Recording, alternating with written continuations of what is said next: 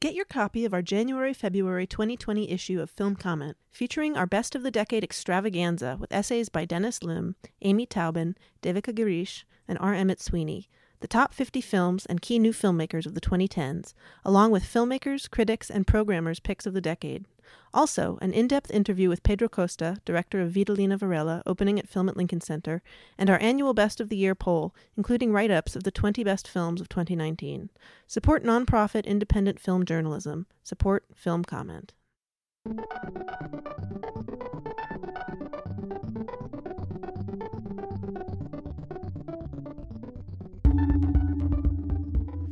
Welcome to the Film Comment Podcast. My name is Nick Rapold. I'm the editor in chief of Film Comment, and this is another in our Sundance Film Festival series of podcasts. Uh, we are watching movies. We are walking around, sometimes in snow, sometimes not in snow. Um, and this film festival is known for independent film. Someone told me I should remind that for um, listeners who don't know that. So I've done that. Um, and for this episode, I'm very pleased to be joined by uh, Ashley Clark, director of film programming at BAM in Brooklyn, and regular person who comes on here and does some jokes and yes, this uh, and that.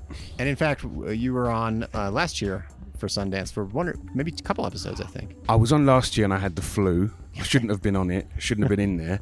And the first year I came um, to Sundance, I came up and did a podcast and decided to walk up a massive giant hill instead of taking the stairs. And I got halfway up and realized I couldn't breathe anymore.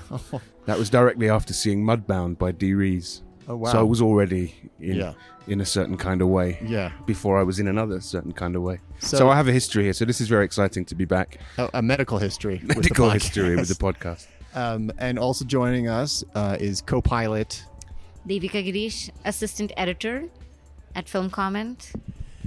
I like that we did a nautical metaphor last time, and this time it's It's Health scares. it's aeronautical. Yeah, Yeah. aeronautical. That's right. and then I'm going to work my way through the sports uh, metaphors afterwards.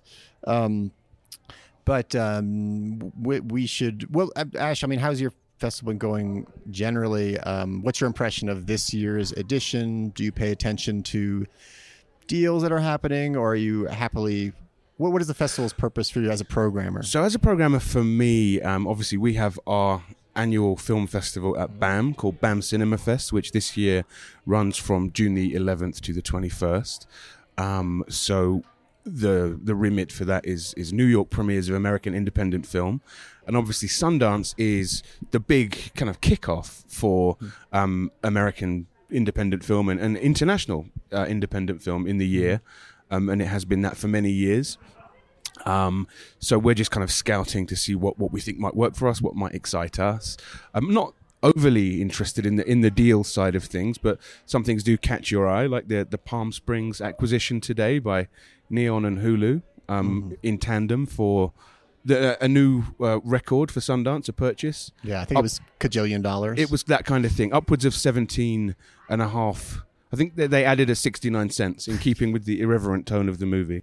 I'm interested in the deals uh, up to a point. They're kind of interesting this year. Um, Palm Springs, the, the Lonely Island, Andy Samberg comedy has gone for a record fee. The rights to that have been picked up by Neon and Hulu for uh, northwards of $17 million, which kind of beats the record previously set by Nate, Nate Parker's Birth of a Nation. So those kind of things are always interesting to keep an eye on. Um, and everybody, you know, there's so many delegates here, and everybody has got a different read on the festival. Everyone's got a different schedule, so you can say, "Oh, I'm having a, I'm personally having quite a good festival." I think I've seen a lot of things that have have interested me and have. Um, one common theme is stuff I've liked has left me feeling kind of upbeat, and that doesn't always. Sometimes you, you pick but by by pure chance, you'll pick films at a festival to see, and it, they'll they'll be kind of on a downward curve, and they'll leave you feeling down and out. But the, the, the films I've seen this year, including Palm Springs, have, have have been generally upbeat, and it's kind of been nice to kick off the year in that way um, for some some hopeful cinema. yeah. But no two people are going to have the same read on how a festival comes together. Yeah. My beat is specifically American. Um, I'll may, maybe take one for myself. Last year I went I watched a souvenir, the, Ah. obviously, which is a beautiful film. And this year I'm looking to catch The Nest, which I think you guys may or may not have. We have not Discussed. No, not yet. We yeah, and I haven't seen either, but it's definitely it was one of the films I really wanted to see. I think I'm just gonna have to wait until it comes to New York at this point. Yeah. but you have seen it. I've not seen it yet. Oh. Um, so when I say one for me, I just mean that it's a Canadian filmmaker. It's an it's an English set in England, so it doesn't really qualify as, as an American film for, for, our, for our purposes. So I get to Uh-huh. kind of steal one for me, just to watch for fun in a way, Mhm. to go off my off the beaten track for me. But Yeah. anyway, without wanting to go too inside baseball, No, no, um, it's it's that's kind of how I'm coming at this festival as Yeah. a programmer. Um, I, well, since we're on it, do you, you want to just tell us a bit about Palm Springs, since people might be curious about it? Yeah, um, in, in short, it's a kind of a modern update, re, fresh-ish spin on Groundhog Day, starring Andy Samberg, um, who's just got a funny face. He doesn't need to do anything. Um, of the Lonely Island and Brooklyn Nine Nine, as a charismatic slacker type, a real a real stretch for him, um, who gets trapped in some kind of time loop.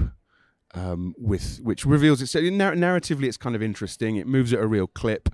I don't think some of the, the, the science maybe checks out hundred percent, but um, You're there furiously typing your I was I was on Wikipedia during the film to, to, to cross reference um, and you know speaking up at things that didn't quite get. No, I'm I'm crap at science. I got bad grades at school. That's why I work in the arts. I think all of us. Yeah, I'm not. it's a safe space. yeah, for all indeed. Of us. But anyway, again, sidetrack. Um, fun moves at a, a real clip. Lots of just great visual gags, witty Hmm. script, great chemistry with, with the co-lead. Um, who the, the the actress for shame I've forgotten her name, but I believe she was in How I Met Your Mother, Christina something. But but she she's Milo- Christina Milioti. Milioti. That, Yes. that sounds right. Um, she's really great in it, and I think it's one of her first major big screen roles.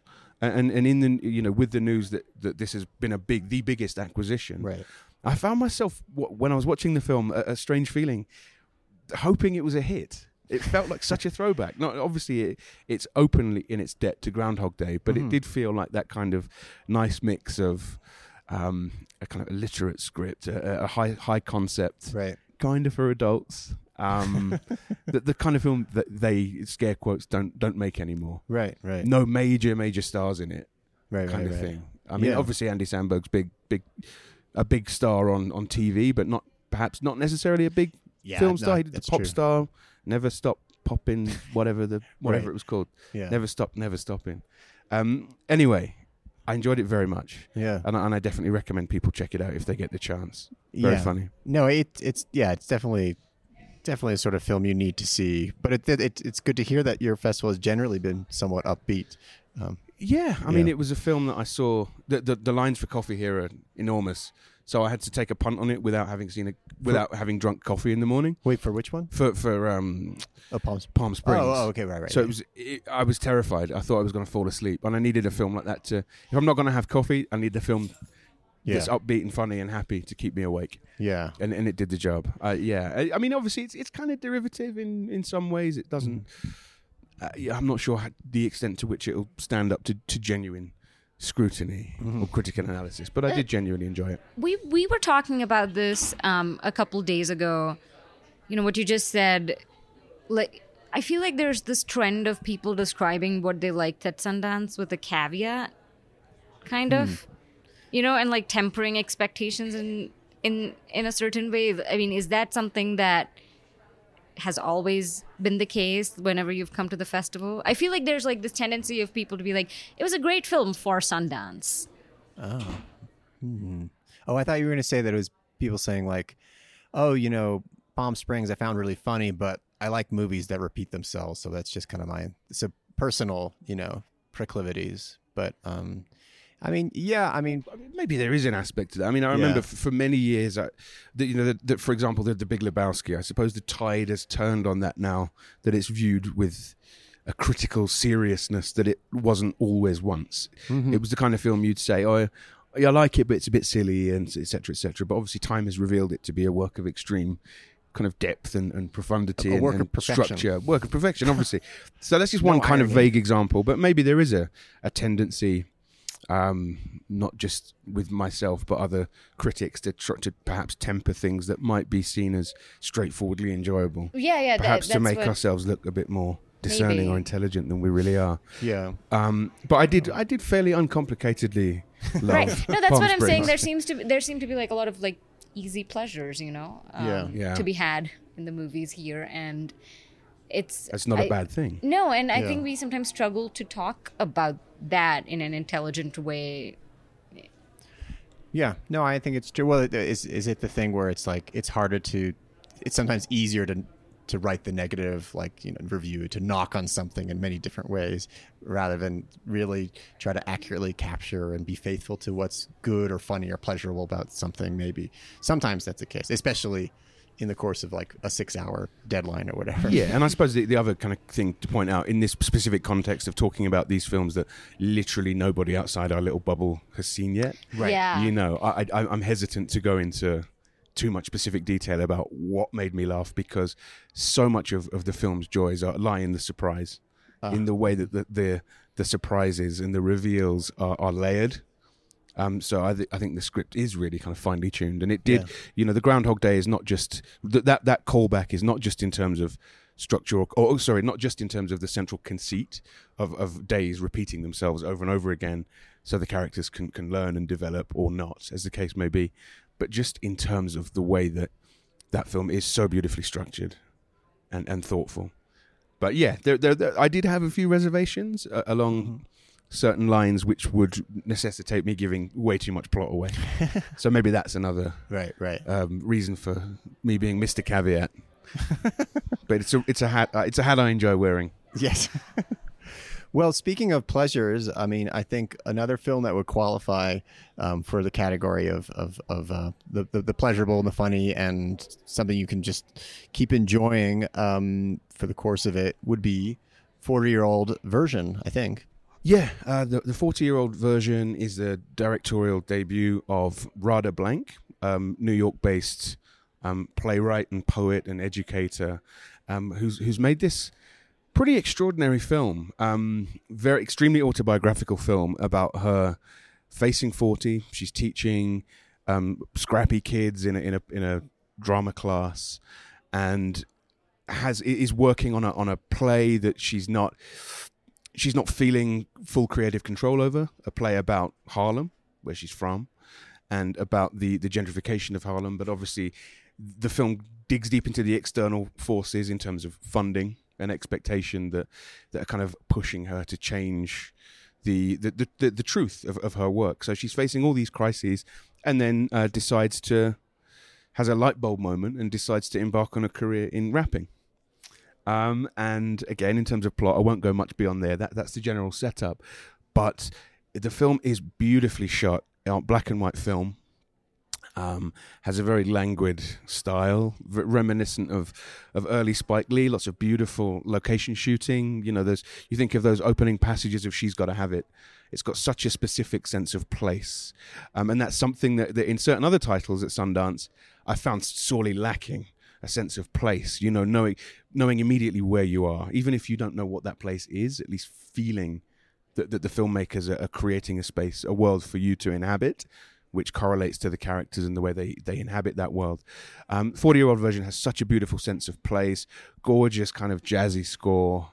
Again, th- those Spike Lee, I don't want to overdo that referent, that referent, because I don't want the film to sound um, derivative but it, it uses that influence in, in all the best kind of ways while also um, developing a really intriguing, interesting new voice, which which balances so many different um, creative tensions and, and, and storylines and um, intrigues in, in a very thoughtful way.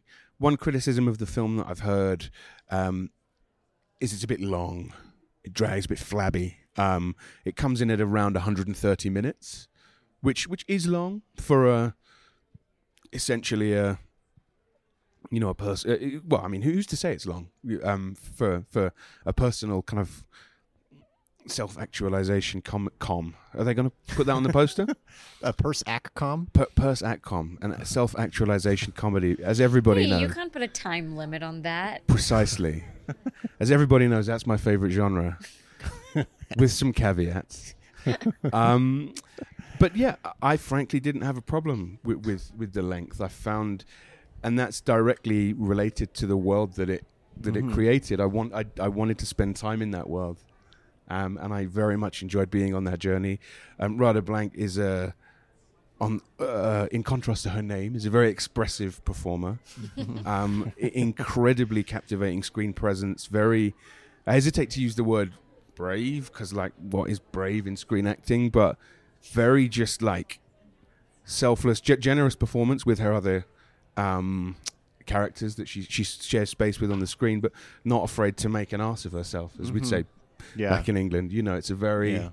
um, self-effacing performance, but she's able to really hit those notes of emotion and make those m- make the the tumultuous moments really really sing and and really um really land emotionally. Yeah. Yeah. And, it, and it is nice in this. Again, I have to be extremely clear here, never to sound like I'm complaining about being here, like getting to do this work, because Mm-hmm. that's kind of the most crass thing you could do. Ultimately, we are here to watch films, and, and it's a dream in so many ways. Such a privilege. I know. It's a real So we always talk about like being tired and all of that, but it's such a thrill. But- yeah, but we the thing should is, say that. if you are you know doing what you should be doing which is opening yourself up emotionally and psychologically to inhabit the world of a film then it should affect you and if mm-hmm. you are watching 4 to 5 films a day mm-hmm. for 7 8 days in a row mm-hmm. by the time you get to day 5 day 6 and if you've been on a really like dire run of things that are making you feel bad Yeah. it does affect your mood, right? And you're not, Yeah. you know, it's work. Ultimately, it's work. It's it is a pleasure and a privilege to be here. I want to underscore that.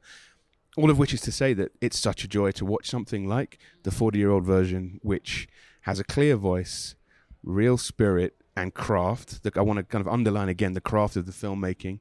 It's not just a fun story; it's beautifully put together and structured, and gives you a lift. You know, I saw it in the morning, and it, it made the rest of my day better. That's probably the best thing I could say for a film here. Yeah, she brings such a um, a fresh presence that you know, even jokes that might be a little familiar are just kind of funny because she's delivering them, and because a certain sense of timing she has makes it seem like it's a surprise to herself when she's delivering, it, which is obviously part of the skill. Yeah. Uh, um, and so I, I, I enjoy that in, in the movie. Um, and also, um, yeah, I mean, some it's it's interesting. The, some of the material is like more surprising than other other parts of it, but the surprising stuff, you know, there's some raunchy stuff which made me laugh because um, what they throw in there. Um, but also done very honestly as well, Yeah. and not not about you know. yeah, It, it, it some it sometimes skirts that line with slight caricature, but I don't think it ever goes over it with some of the supporting characters. yeah, Um, yeah. But it always just about stays on the right side, right side of that line for me. Yeah, um, I mean that's that's it, it is interesting. Um, that reminds me of a, another part of the film that um, we can talk about, which is the kind of culture industry part of it, which is it's kind of doing part of it is being critical of that and in, in different layers to that. Um, I mean, because I guess we can talk about it a little bit. The, the play she's directing is, you know, as, as, as you think you mentioned, but it's, It's called Harlem Ave. yeah. yeah. So, and she gets into a situation predictable enough that, you know, to put a play like that on, you might have to revise it depending on the interest groups involved, whether those are funders or, or potential audiences. Um, so that's kind of another part of it as well. Yeah, it's very sharply critical, and Yeah. it's and it's exceptionally um, moving to see that critique embedded in a vehicle um, with such clout and such presence. This film's going to go on and do big things, I think, and to see that critique, which is often, you know, in the the, the film, the things that the films is talk that the film is talking about are often hidden away in group chats because people don't want to talk about these things in order to to compromise their careers.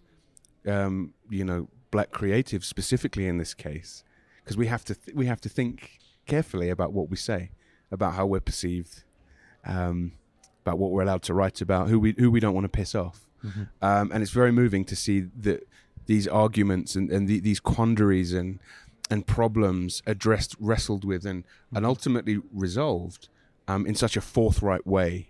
In, in on such a, a large stage, I, I think it's great. No, I that was the the various uh, calling out that goes on there is is very bold, and I and I, I also appreciated that.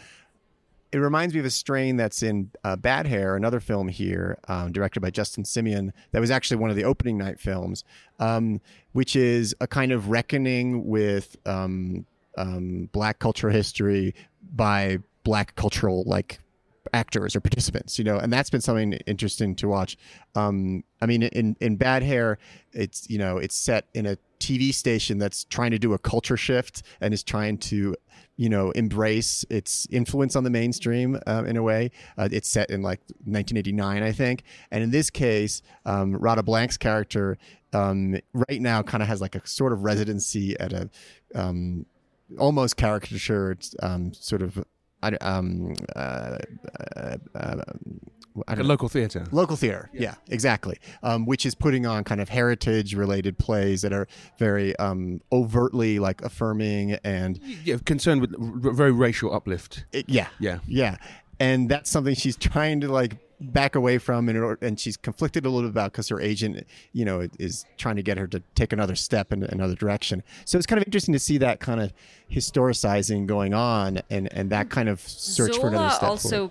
can be part of that conversation in a different way, in that it's kind of talking about the uh, racial differences and inequities in perception that also inform the like social media theater, you know, and that film is really embodying the ways in which we share narratives now on you know without without the institutions that are being talked about in bad hair or in the 40 year old version you know and even in a space that is so unfiltered and you know is not like um, determined by other forms of capital at least you know at first glance that i think that movie did a good job of kind of eking out the ways in which race still colors like who is believed who gets what out of these exchanges And, and the thing with, with bad hair is, as you said, Nick, it's coming from a black perspective.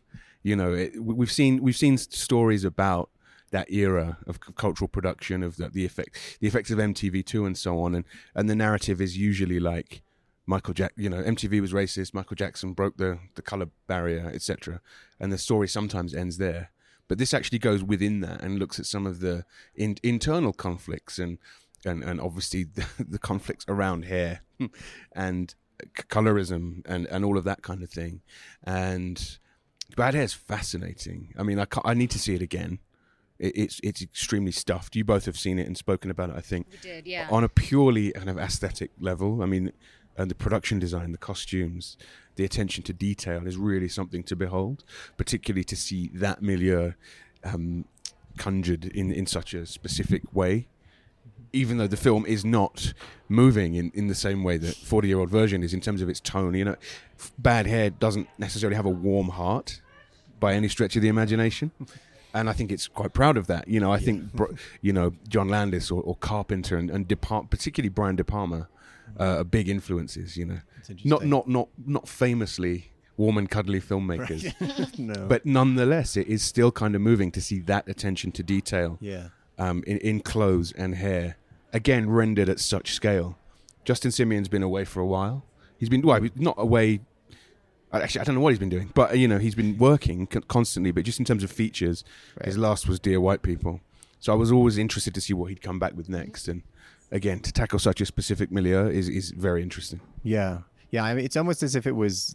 Um, it, it- you said a dense, kind of rich film. It was almost too dense for an open night film. On the surface, it seems like, oh, this is a great, like, you know, out there horror plot. This would be perfect for it. But it's actually there's lots of peel back there. Peel. Speaking of Peel, I was actually was a perfect segue because I was going to say I used a lot of um, white auteur heroes, but actually Jordan Peele with, with Right. us. You know the way that um, I was interested to see where Jordan Peele would go after. Um, Get Out, which is such a lean and tight film, I was wondering whether he would go, he would tighten it up even more, or go big, and he goes like the full M Night Shyamalan, yeah um, the full Southland Tales in Yeah. in Us, and just conceptually so ambitious very ambitious and and bad hair actually i think its clearest antecedent is probably Peele Wh- whether or not the timelines for that really scan Yeah. because whether or not bad hair was conceptualized before us i, d- I actually Right. don't know but just in terms of what we have evidence of chronologically in in the cultural Yeah. Well, sphere I think there's what a I re- what I love about Jordan Peele's two films so far is that they kind of, um, I mean, it's not saying anything new about horror or genre cinema, but they take these like uh, racial realities and then present them in like very embodied ways. So, you know, like you take the notion of cultural appropriation or you uh, take the notion of um, imposter syndrome. I mean, there's so much there. I'm just picking a couple things. And then you like kind of literalize it in a way um, in very like embodied and material ways in the films. And I think he just does that in so cleverly and the way the films are structured you you're you're forced to kind of confront those realities in a way that you probably don't in everyday conversation and discussion.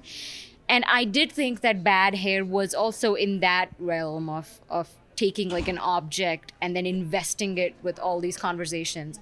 I think maybe it's not as conceptually tight as Peele's work. I mean we don't have to necessarily talk about them compare them yeah. but um but i do think that that's I- am curious to see if there's going to be more of that sort of work and whether that's going to be sort of a genre that's going to develop sort of this Peele influenced um, just world of, of genre cinema that that is able to take on these complex ideas and make them even more complex but also somehow more accessible. Get your copy of our January February 2020 issue of Film Comment featuring our Best of the Decade extravaganza with essays by Dennis Lim, Amy Taubin, Devika Girish, and R. Emmett Sweeney, the top 50 films and key new filmmakers of the 2010s, along with filmmakers, critics, and programmers' picks of the decade.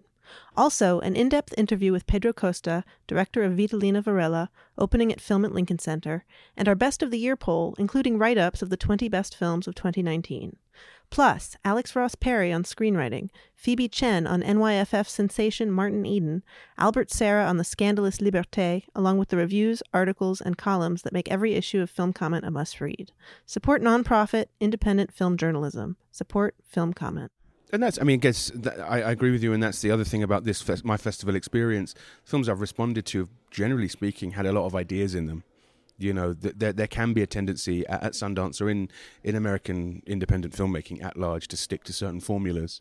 You know, I've spoken before of you know knowing exactly when the acoustic guitar is going to come in, that the gun, you know, the gun pops up, you know, near the end of the first act. You you kind of know where you're going. But many films I've seen here, including something like Black Bear, which I don't know if you've discussed, um, by by Larry Levine. We haven't. Um, which uh, is I won't go into in great detail because again, it's one of those where the less you know, the better going in. But it has a very clear conceptual framework. It's, it's very surprising. It has a fantastic performance by Aubrey Plaza, um, who who really goes 110 percent. So, is anyone doing a cliche count of what I've been saying today? Um, yeah, but she, she's. I like, have actually, yeah, yeah, yeah. but I'll save it for the be revealed Twitter at the end. takedown. Yeah, Aubrey Plaza is great in it, um, and the ubiquitous Christopher Abbott, who's in quite a lot of films here at Sundance this year, is very good. But anyway, long story short, the film has ideas. It's trying to do things. Whether or not they all work, I'm not sure. Hmm. But even something as ostensibly crowd pleasing and straightforward as Palm, Stri- Palm, Palm Strings, Palm Springs, is driven um, by by ideas. Hmm, yeah, and yeah. conceptual, and then Tesla, which we've just seen as well. Yes, the, the antithesis of a straightforward biopic.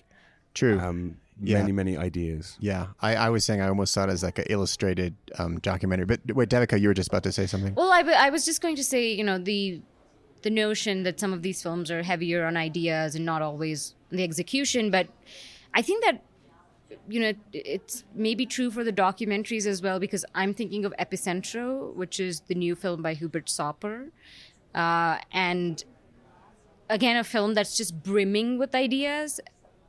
Not sure if they all cohere, um, and it's set in Cuba, and it's sort of um, a portrait of Cuba, I guess. Uh, as told through just these itinerant interviews he does with various characters, uh, primarily children, which makes it like, I don't know, it's a really kind of whimsical way of entering the world of contemporary world of Cuba, but also like understanding how ideology and propaganda work because, you know, children will often recite these things in the most like unself-conscious ways. So a lot of the film kind of uh, follows these two girls and is like asking them questions about history and politics and it, it's quite entertaining and and honestly very charming to see how eloquent they are how they really know um, they don't just know the facts, but they're able to, you know, understand the frameworks of imperialism and propaganda and capitalism and communism. You know, this complex nexus of histories that Cuba has always been caught in the midst of, and they're able to articulate it so clearly. And they're they're you know like prepubescent. They're quite young, um, and then also following some other characters, and the film kind of I don't know quite how to describe it because there's so much going on in it. So one thread that it's exploring is the role of myth making um, in the construction of Cuba, not only to people outside of Cuba but its own residents. So um, there's there's this consistent return to the idea of movie magic and the role of cinema as a tool of propaganda. And there's a lot of discussion around the USS Maine sinking and kind of these crosscuts between people recounting, you know, that history and uh, news footage and sort of how it has been referenced in various kinds of media and movies with um, other kind of seminal works of moving image like the Méliès film Trip to the Moon. And so it's kind of it's interesting, but also you know obviously a little bit it's a it's obvious in a certain sense, and that's what I would say for a lot of what the film is doing. It's um, it's exploring all these ideas in and making sort of obvious juxtapositions, but it's a pleasure to watch. There's a circularity to it. His camera just wanders around these environments, you know, and it's just he's it's just walking up and down the streets and going up the buildings and the ocean. It, it's just such a. I, I keep coming back to the word itinerant, and it, it genuinely just feels like this constant um, movement and this constant stroll through Cuba, and there's these scenes where he's like I, I, he's he's forming these relationships with the people that he's filming but also kind of in a, in a way that implicates his himself as this European man coming here and and making this documentary. There's a very interesting sequence where uh, the kids really want to go into the pool in this like expensive hotel in Havana, and they they they you know they can't afford to really go in, and you have to be living there in order to access the pool.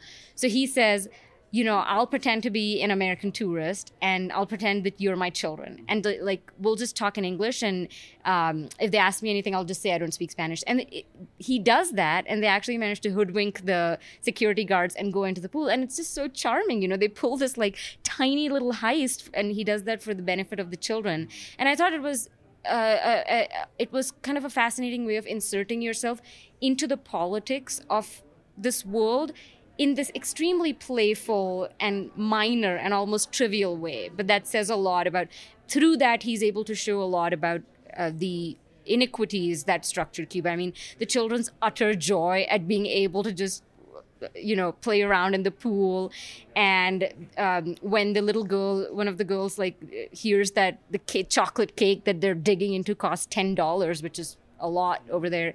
You know her jaw just drops and she's like no more you know. And so he's able to get these very organic spontaneous reactions that tell us a lot about life there. But it's still quite a like ultimately kind of a shallow film that brings together that keeps bringing up these ideas ideas of imperialism utopianism paradise all of that and just kind of leaving it on there. And it made me wonder if maybe the director because he seemed so self-aware of the iniquities of power and privilege that even structure the act of filming in other place. Because there's even a scene in which there's like uh, an american photographer um, who's taking pictures of just people in their homes and refuses to compensate them in any way even when they ask for money. And he says something like it's an honor for them to be photographed by me you know? And i think there's a way in which Sauper is working in tension with that idea of going in there with a camera. And I wonder if there's like, in trying not to play into the tropes of demystifying an other place, he sort of has maintained a distance that leaves things feeling superficial and sort of objectified. It just made, I think the film is pleasurable to watch, but it's also dissatisfactory. But it I, I wondered what would make it satisfactory and still feel like ethical. Did you see Cold Case Hammarskjöld last no, year? No, no. Well, so get another kind of. Did you see that, Nick? Yes, I did. Yeah. I mean, the, the idea of a European director Right. inserting themselves into different territory, and actually, he he ends up. You know, he's no Mads Brugger, the Danish journalist, is kind of notoriously prank, um, prank happy, Provocateur. provocateur. But in this film, his his aggressive Europeanness and, and whiteness and, and ending up looking like Walter White from Breaking Bad actually gives him the access to talk directly, openly, and casually with white supremacists. In in, in as as the case develops. That the, the film is is investigating, so I'm just just I, you know I haven't seen Epicentro, but Right. the the, the it, you know there's a long a long history of ethically uh, ambiguous ethnographic Right. incursions. Um, and I just which I are- always wonder if there's like a way to do it well. Like what how do you negotiate that distance? Is that a project worth pursuing? I think that the way to do it is to understand that there's there's no way to, to do it perfectly and please everybody, but to be honest about those complexities Right. and and try to again perhaps not be overly uh, apologetic or self-referential because then you end up stymieing your, Right. your creativity. Um, but Yeah. you know, if it's going to produce things like what you've just said, then it's for the it's for the good. I think allowing critique, allowing yourself to be critiqued, and maybe putting putting up with some risk is is better than the constant like self guarding and trying to evade. or self-shaming as well. Yeah. I'm just a terrible, you know, terrible white European kind of thing. You know, Yeah. it, it, acknowledging that and being being upfront about who you are in that project. Um, I'm just thinking now of like fascinating histories of Jean Rouch and Safi Right. Faye and all of these Yeah. kind of complicated histories of, of ethnographic projects and Yeah. yeah, it's really it's, it's I mean it's not for, not for right now I suppose but just a really interesting irre- irresolvable Exactly. Yeah. I um, mean, tension why which makes it productive. Yeah, it is. It's productive, but also, like you said, it's, it feels irresolvable, and I don't know. I always it becomes an impasse for me sometimes when watching certain kinds of documentaries, and I think there's a lot of language that has been developed around these modes that is just language you know it doesn't often like get at what it's doing and mm. and so i don't know i'm i'm always kind of trying to find a film that allows me to move further in that discussion in some way and it's it's hard Yeah. Yeah, Epicentro was it was really it was a movie I was looking forward to because I'm I'm a big fan of Darwin's Nightmare and We Come as Friends, which were his previous Darwin's Nightmare really achieving yeah, mystifying was a good word, uh, you know, it's a sense of mystery of a secret history. It's kind of one of these secret history documentaries, um, like Adam Curtis w- would do in a way, but with a with a kind of lurid vividness and also not as me- not mediated, more kind of rooted in this like. I don't know, um, man about the world, you, you know, European about the world, um, verite. Um, but there was something about Epicentro that felt like it was uh like a series of gestures, a collection of gestures that I'd seen before, like you know the, you know, framing it, bookending it with this with this voiceover that's kind of this dreamy thing about cinema, um, and then also bookending it with these you know clearly semi-staged but you know beautiful shots of um, a person in close up with like disaster behind him, um, looming behind him. And then I don't know this kind of travelogue of imperialism. Something about it felt like really 20th century, rather than like a documentary now. Obviously, that's partly because all this history, you know, it, it, it shows how how the roots go deep, and we're all still stuck in the same conflicts, you know. But just something about the actual filmmaking, and oh, and then like Chaplin's Charlie Chaplin's Oona granddaughter Oona Chaplin. Chaplin is in it, strumming. I- They, they, they were just it was got sort of mannered at, at times, and they don't were know. watching chaplin as hitler and Yeah. yeah, Oh dear, this I'm, I'm wincing a little bit hearing you describe.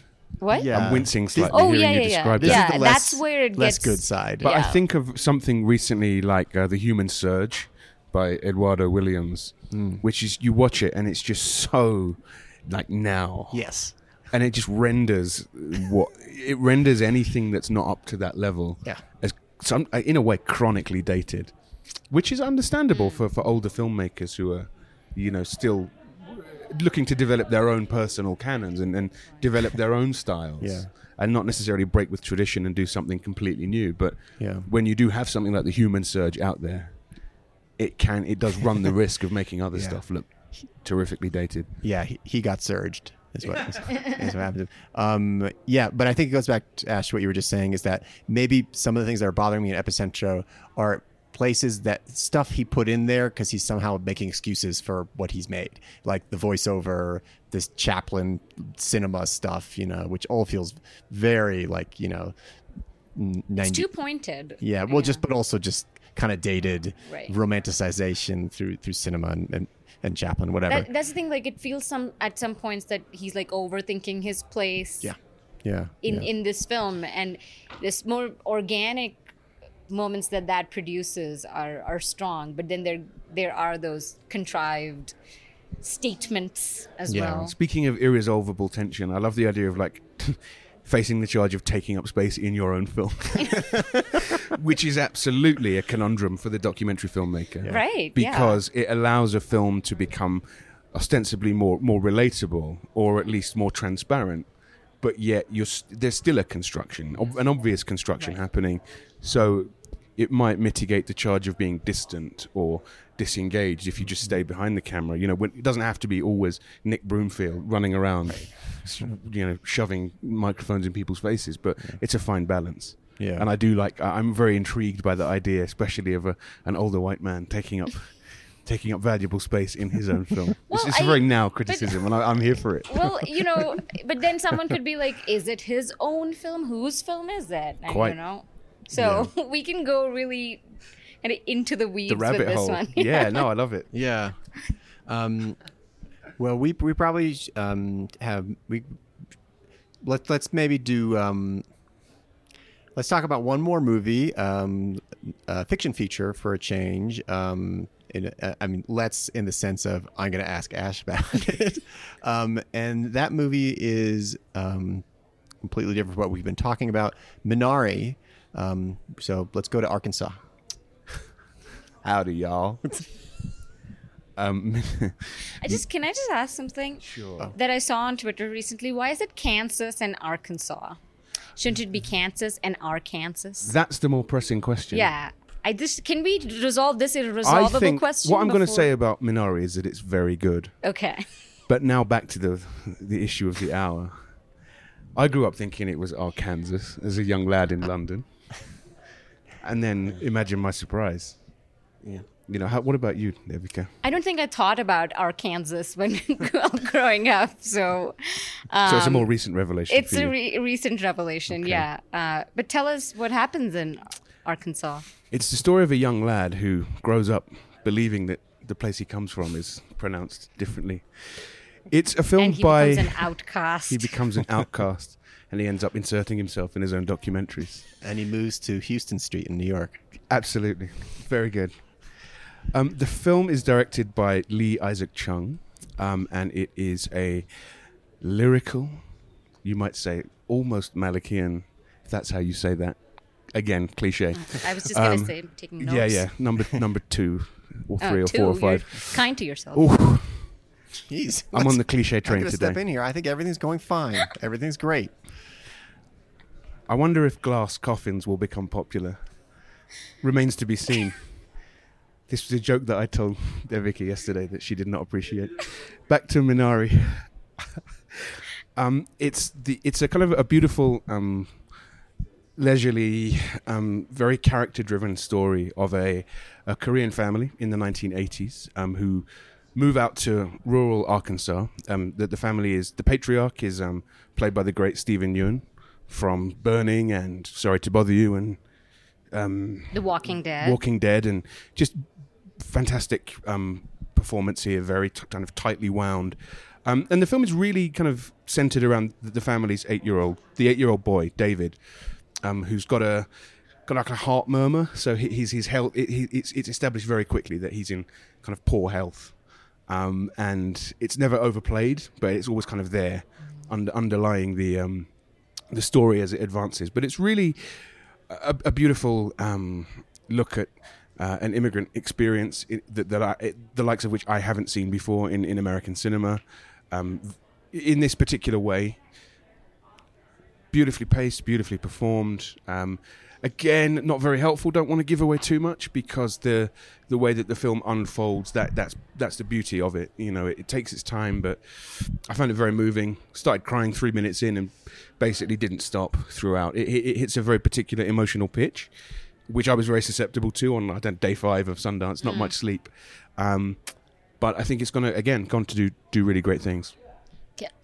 I'm curious. I, I don't know if you can explain this without giving away more of the film, but what do you mean by it's the sort of immigrant narrative you haven't seen? I'm asking because there's a lot of those kinds of stories, and yeah, I, for me, it's like I'm trying always to find ones that don't feel, you know, overdone or cliche. there's no um, there's no attempt to kind of like it's uh, put it this way it's very focused on on the Korean tradition and the the, the grandmother comes to stay with them and it's very um, culturally specific in terms of the the references they share with each other and the generational conflicts the intergenerational conflicts that they have um, and I just it just felt very fresh to me you know um, it and it's clearly it comes from an autobiographical place. I think when I talk about not necessarily seeing this before, I think I'm t- talking more about the scale and the style and the tone of it, rather than necessarily subject matter. It's not like we haven't seen uh, immigrant stories before, Right.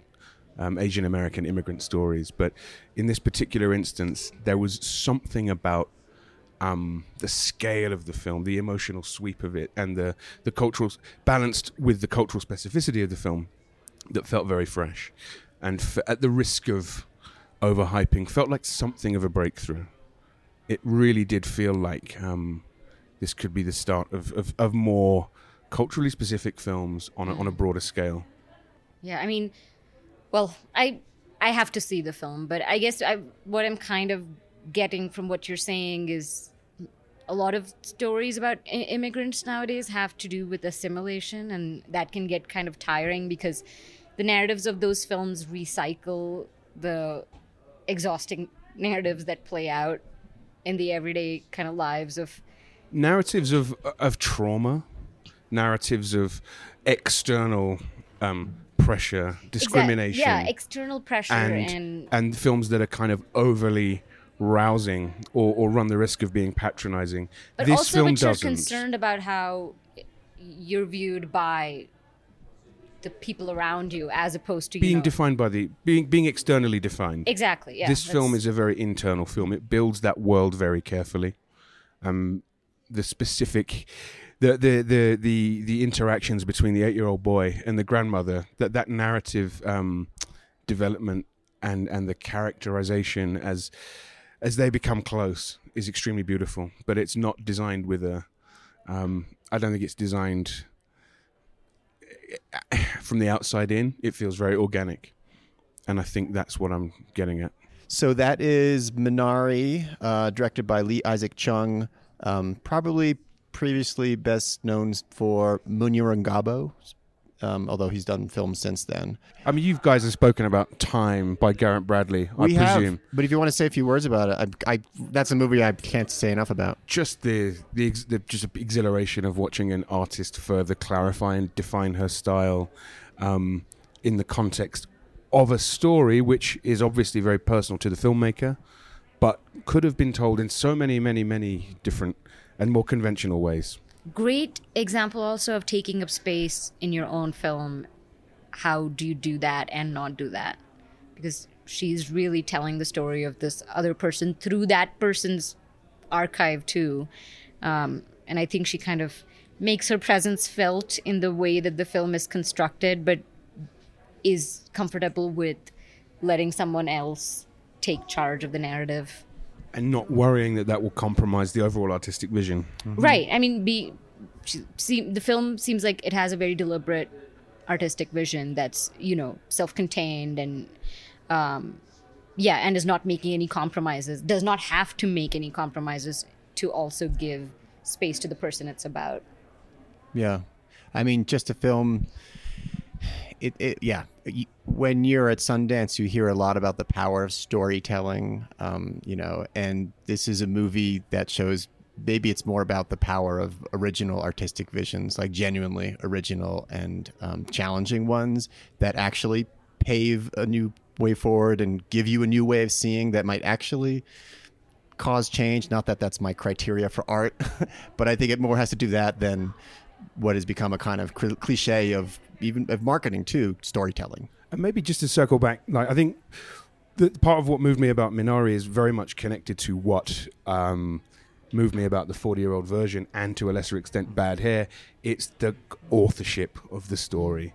It is the, the confidence. It is the the space, the scale allowed, the support given, the platform given to the author of these stories to tell their own stories. We hear that a lot as well. But it has to be done well, and it has to be done um, thoughtfully and rigorously. And in both cases, although tonally, 40 year old version and, and Minari are very different, they both come from, I think, a, a similar place of real emotional truth. And that is what I found so fresh about them. Yeah. Well, I think I can't improve on that ending, so I think we'll we'll just go out with that. Um, but uh, tune in for another podcast or two, um, and be sure to subscribe if you're not already subscribed. Um, but thank you, Ash. Thank you, Devika, for Thank your you. brilliant insights. You've been listening to the Film Comment Podcast with music by Greg Angie. You can subscribe to this podcast on iTunes, Google Play, or Stitcher. Film Comment is a bi monthly magazine published by Film at Lincoln Center. Since 1962, Film Comment has featured in depth features, critical analysis, and feature coverage of mainstream, art house, and avant garde filmmaking from around the world. Visit us online at filmcomment.com to purchase a print or digital subscription to Film Comment. Or check out our app, available on Android, iOS, or Kindle.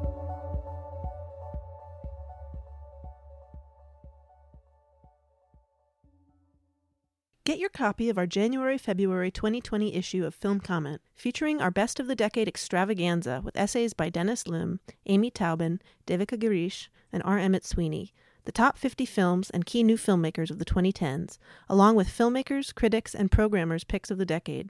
Also, an in depth interview with Pedro Costa, director of Vitalina Varela, opening at Film at Lincoln Center, and our annual Best of the Year poll, including write ups of the 20 best films of 2019. Support nonprofit independent film journalism. Support Film Comment.